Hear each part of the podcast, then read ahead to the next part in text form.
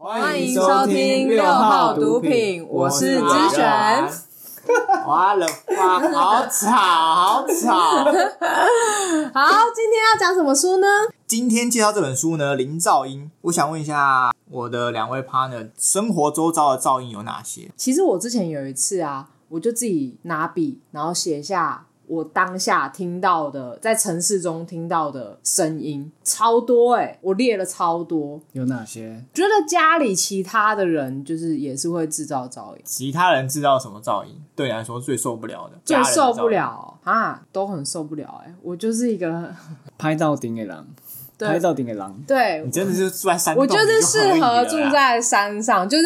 包括他讲话、别人讲话、上厕所，然后看电视什么，那对我来说都是噪音啊。啊，那不是一个家的感觉 吗？没有，那就是噪音。就是要有开水煮开的声音，要有冲马桶的声音，这种才是一种家的感觉啊。有哎，之前啊，加崩哦。 对啊，这个多温暖啊！哦，你今天身在福中不知福，回去回去你山洞，回去你山洞你。刚刚去看那好好个好，威尔史密斯那部电影，只剩下他一个人那个。哦，我是传奇。对，换委任讲讲看他的噪音。除了刚刚咨询讲那些真实的噪音之外，比如说生活中的一些杂音，比如说别人告诉你要干嘛要干嘛，或者是自己告诉自己又要干嘛干嘛，你说心里的声音吗？心里的一些杂音，嗯，然后或者是别人传讯息过来，这个我觉得比杂音更可怕。就有时候我在专注做某件事情的时候，然后突然丢一个讯息过来，我就叮觉得咚，它不一定是有声音的，它可能就只是一个提示而已啊。但那个也是一种杂音，提示或者是很多很细碎的事情，比如说呃四点半了我要去倒垃圾，这对我来说也是一种杂音。这本书的作者啊，他在说他所定义的噪音，不只只是声音上面，对，像刚刚伟人讲啊，一些无用的资讯也是一种他定义的哦一种，对噪音。，有时候收收到信箱里面的一些广告传单，我都觉得就是它可能不是我需要的，我都觉得这对我来说是一个生活的干扰，或者是收到一些。简讯啊，广告的简讯啊，email，、我嗯都觉得干，我的人生为什么要花那一秒去真的，一秒点都不开想他花。的讯息，或者是把那个传单拿来然后回收，我都觉得这对我来说是生生活中的噪音，还有刚刚这个伟人有讲到一个重点，就是他觉得乐色对他来说也是一个噪噪音，就是我们需要把不同意向的噪音给去除掉。像这本书里面也有提到，我们之前讲的《怦然心动的人生整理术》，很多的物品对作者定义来说也是一种噪音，它的存在你就会分心，干扰你的注意力。嗯所以这本书呢，我觉得很大的重点是要教导我们分析噪音，然后理解噪音，跟怎么样去夺回我们最稀缺的注意力。嗯，我觉得第一步之后就是要察觉到就很不容易，哦有些人对就啊活在里面，他从来对，不觉真得的就是噪真音。的，我以前就是跟我前男友在一起的时候，然后我们晚上一起睡，然后他手机就会一直发，就是可能别人传讯息给他，而且他手机的那个通知都开超大声。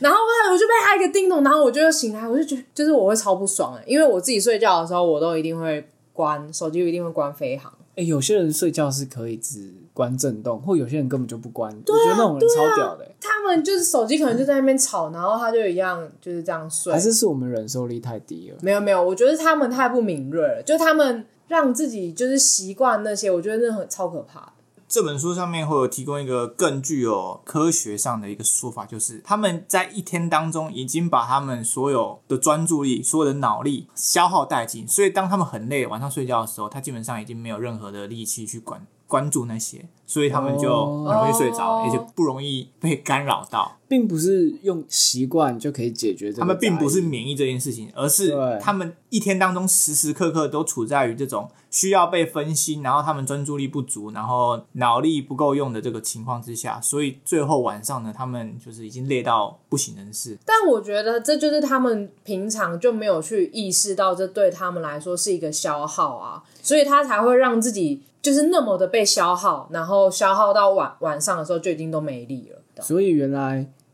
因为我之前就会觉得说，会不会是我自己太敏感？然后像那种嗯大而化之的人，就不在意细节的人，其实过得会不会比较好？照你这样讲的话，习惯跟免疫是两回事，他可能是习惯，所以他还是会被继续消耗，只是对他啊变得不在意。那这个的缺点就可能是他没办法做他心里想要真正想要做的事情。对啊，对啊，对啊。再来稍微分析一下，就是说，当有这种无谓的杂音跟匮乏资讯在你生活周遭的时候，他们就像是一吃爆米花的人一种感觉。你吃了爆米花，虽然会有饱足感，但是你完全没有得到任何的价值、任何的健康。比如说，你划社群、社群媒体这件事情，它上面有很多很多很多很多的资讯，但是其实真正对你有效的资讯没有很多今天你一来的时候，我看到你要讲这本书，我就有点好奇，你怎么会想要看这本书？哦。因为我本身也是被噪音干扰的受害者。但是你一开始你说的噪音是那种真正声音的那种吧？我一开始说的噪音，就是你在看这本书之前，你说你是噪音的受害者，就是我内心有时候也会恍神，或者是飘到一个地方去。那这时候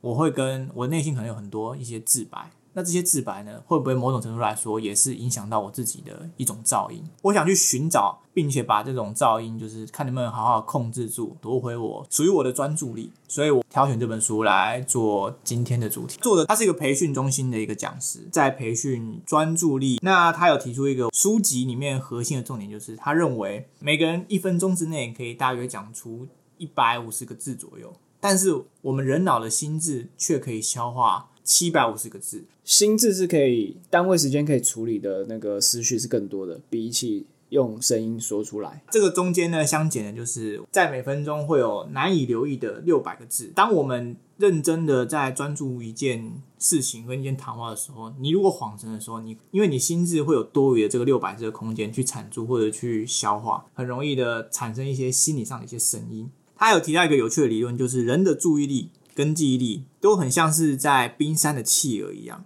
什么是冰山的企鹅？就是好像你的专注力跟你的记忆力达到一个顶峰之后呢，你再记得其他的事情，就很像是其他的企鹅要爬到那个冰山上面，就会把其他的站在冰山上的企鹅给推挤下掉来推挤掉，所以是说专注力跟记忆力是有限的。非常有限，而且是非常对于现代人来说算是越来越稀缺的一个资源了。因为现代生活中的杂讯太多了，是不是？所以就对于是消耗掉我们太多的专注力跟记忆力，所以对我们现代人而言来说是更稀缺的。对，哦除了刚刚我们讲到一些噪音啊，一般人所最常接触到的应该就是社群的上瘾，对不对？嗯，大家有没有很多经验，就是你划一划手机，就是时间都过得超快，有啊，我们之前原子习惯不就讲过这啊件事情吗？这个是大家的一个坏习惯。共通的坏习惯。嗯，然后这件事情让我意识到，我其实有一个子女，他现在是二年级要升三年级，最近有跟他互动的时候，他基本上他的注意都放在手机上面，这会造成一些蛮严重的一些教育问题。例如说，他会比较不注重跟父母交流，因为在社群媒体跟滑手机上面呢，能带给他更大的刺激。父母呢没有给他很多的刺激呢，很懒得去做一些跟父母有一些深度交流的一些动作。那这会造成很多后果，比如说家庭失和，或者是父母已经很难再去了解自己的子女。可是你有想过这个问题？其实就一开始就是可能因为父母就是没有时间陪伴小孩，所以他才把手机丢给小孩，让他希望那个可以去就是分散他的注意力，就让他不要来烦我，因为我可能有我自己的事情，我的工作要做。嗯， 对啊，所以哎、所以照理来说，父母应该是要全心全力的把那个冰山上的企鹅摆的是他小孩的事情，可是变成是因为父母被其他的企鹅占领 掉，所以变成是重要的事情没有处理好，然后又把那个杂音的问题丢到下一代。对啊，然后这样子就变成一个反效果，就是小孩就是也被那些噪音给占据了，然后变成刚刚阿环讲的那些可能会衍生之后的家庭的问题之类的。他们变得非常的无法专注，就注意力很稀缺。只要把他手机拿走，他就会开始，我觉得真的是上瘾，就他可能开始有点恐慌，就是不知道什么事做，然后开始会在那边丢，在那边啊，你把我手机拿走，那我现在要干嘛？现在他拿起手机，要让他去做做功课，或是他原本该做的事情，就必须要给他用这个手机的奖励，这是一个非常可怕的一件事情。然后他如果注意力一直稀缺的话，他其实很难在他的课业上啊、人际关系、一般的社交行为上有有所斩获。大可是就是在我们以前小时候手机还没有那么发达的时候，就是那你们自己呢？因为我你刚刚那样讲，会让我想到我以前可能会觉得哦，我小时候很想打电动，然后可能也是要功课写完，就是爸爸妈妈才会愿意让你打电动，这是不是一个同样的感觉？对，或者是我对们以啊前一直看电视也是，对啊，对啊，就是你也是可能要做爸爸妈妈可能说哦，你功课写完你才能就是看个多久的电视这样，就是这不是一样的东西吗？可是我觉得手机跟电视它有一个根本上的差异，就是可以控制，而且你也可以知道说，因为电视还是有分级嘛，那它还是可以让它观赏到一些固定的一些节目。可是我看我那个侄女哦，小学三年级哦，就在那边看一些游戏的直播，那些游戏就是一些打打杀杀、喷血的画面，甚至有一些新三色，她没办法去，毕竟她年纪小嘛，她没办法去。就是有自制力或是有控制力的去选择她自己想要收看的节目，我觉得这接收的哦资讯，也这是另外一个面。面向。可是如果单就我们讲的那个专注力的问题呢，我是觉得电视因为很大一个，所以小朋友如果看了两个小时的电视，大人会察觉，哎、看很久。可是哦玩手机，他玩三个小时，默默的安静在那里，大人哦根本会忘记。对，大人说不定觉得哎、很乖很好，没有吵。这个是比较可怕，就是说电视跟手机没有说哦，电视就比较不会怎么样。可是重点是在于电视让人家比较容易察觉到你正在看电视，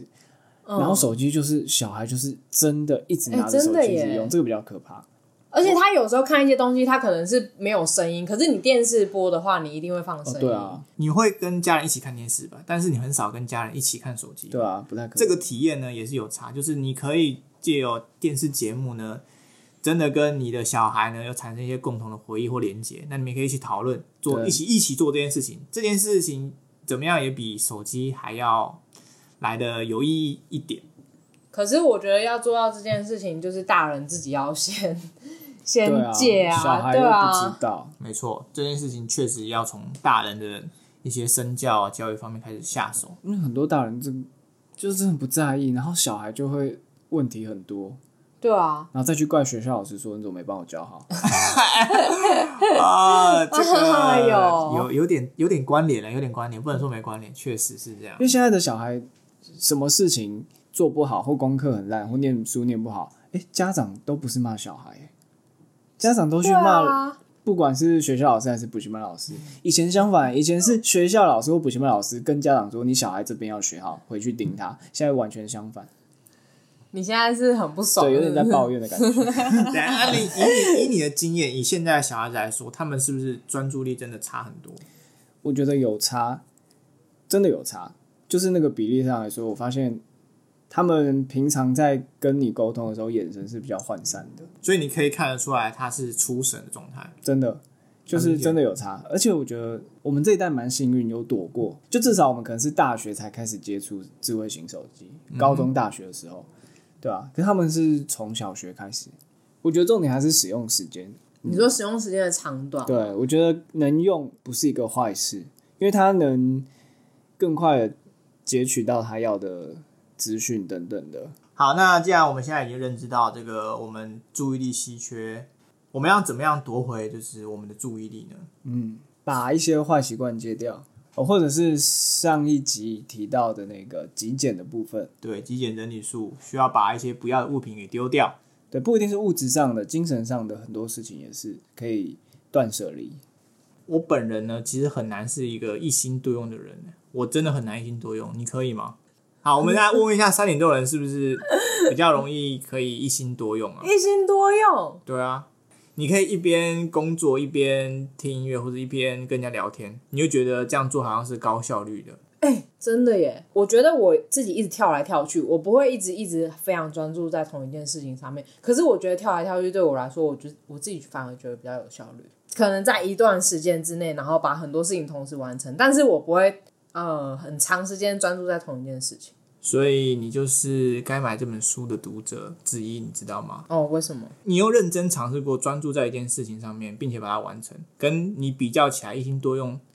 的效率嘛？你是不是你有试过吗？那应该没有算过吧？没有没有真的很认真去计算这因为件事情。因为我自己有一些经验跟体悟，就是当我在很专心的做一件事情的时候，可能大家有听过一股叫做心流的一个情境。心 流，心流这词也是这几年很夯，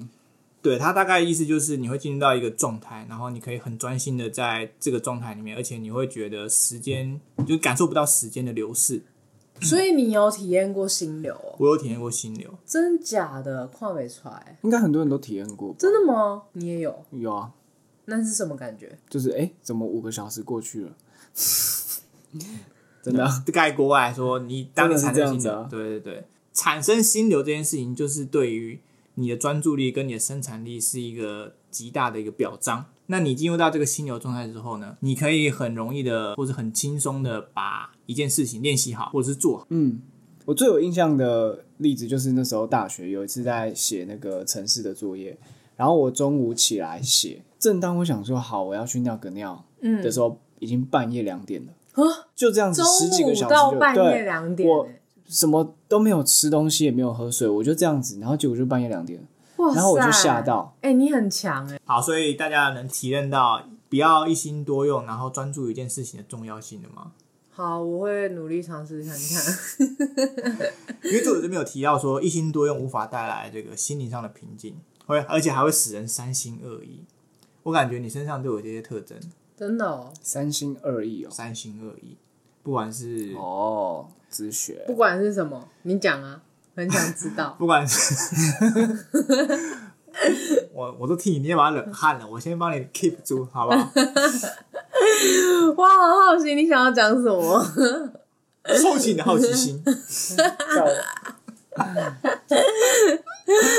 好，所以哎、那它里面有没有讲到，就是心流这件事情只能就是一个人达到吗？可以多个人一起达到吗？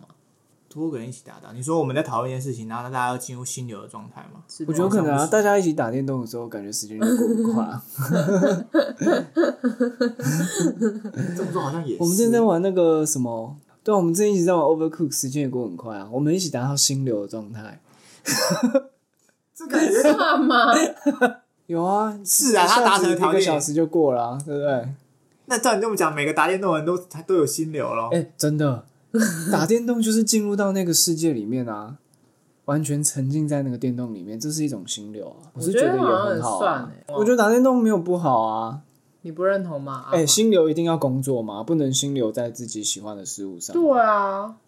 你不要有偏见好不好？阿环就是思思想很狭窄，没有，我跟你讲，我超爱打电动，好不好？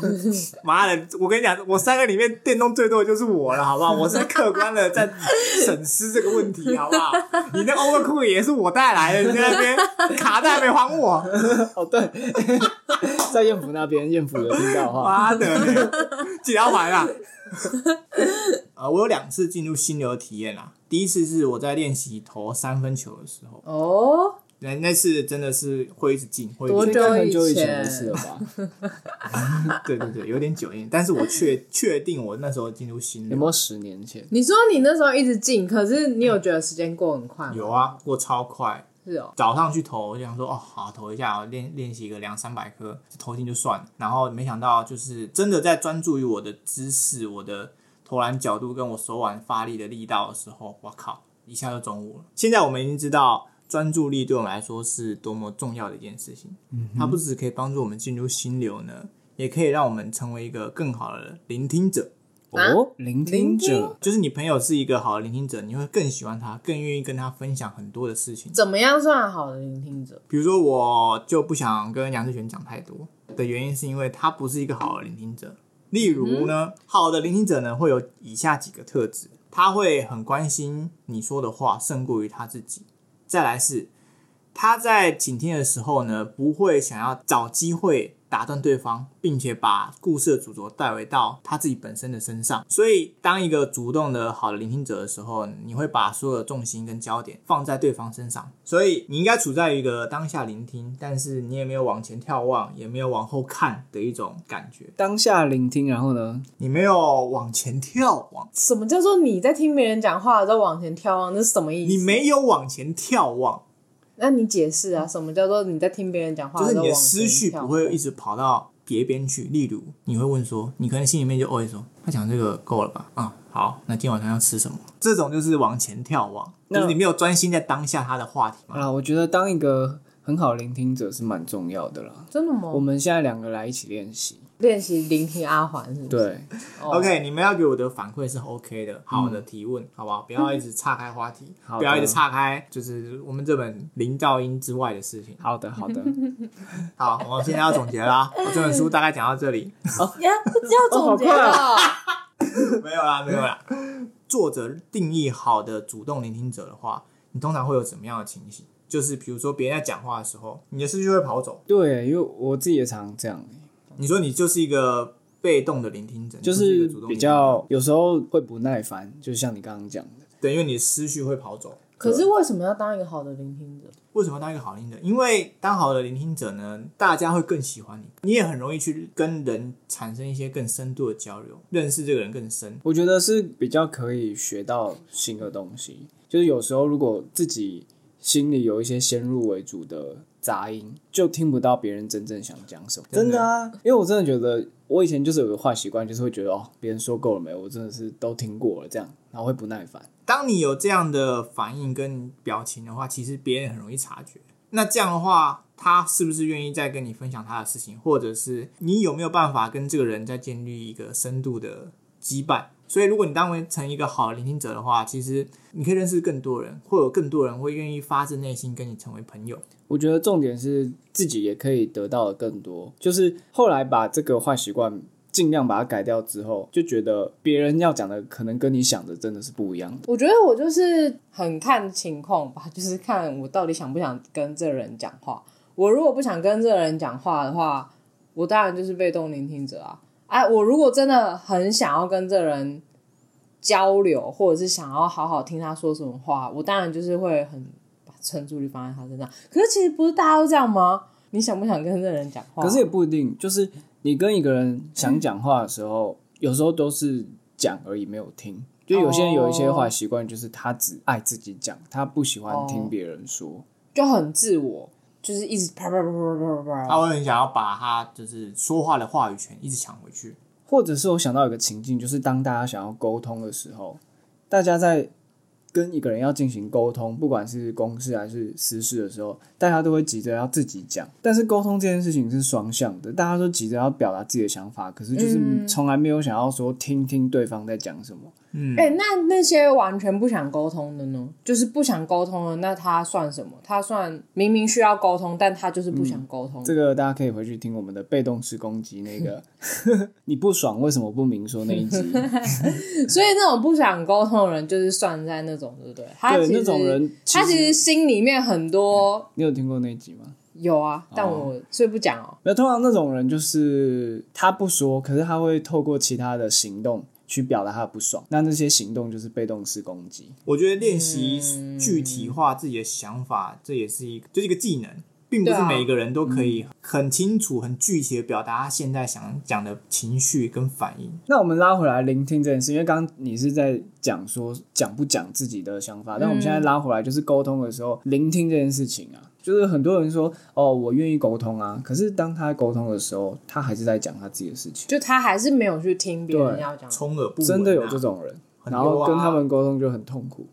OK，我看完这本书呢，我真正意识到什么是噪音，那噪音带给我们什么样的困扰？所以你在看这本书以前，你没有意识到什么是噪音。可能我对于噪音的定义不是那么清楚。那看完之后，我对于噪音的定义跟它怎么样去影响我的生活呢，有一个更明确的一个答案。 OK，那我这边再帮大家总结一次，远离噪音有哪些比较简单可行的方法？好的，例如，我们把环境呢调整好，我们用极简的生活的方式呢，把我们一些不需要的物品呢都给丢掉，把环境准备好，把各种各式各样的提示音给关掉，手机的提示音啊，诸如此类超多。电视啊，所以啊，专注度对于现在这个社会呢是一个很稀缺的东西。希望大家呢，透过这本书，透过我们今天的分享，带走一些东西，并且把失去的专注力给找回来。祝福大家以后都过着零噪音的生活，那我们这集就分享到这边，谢谢大家。拜拜拜。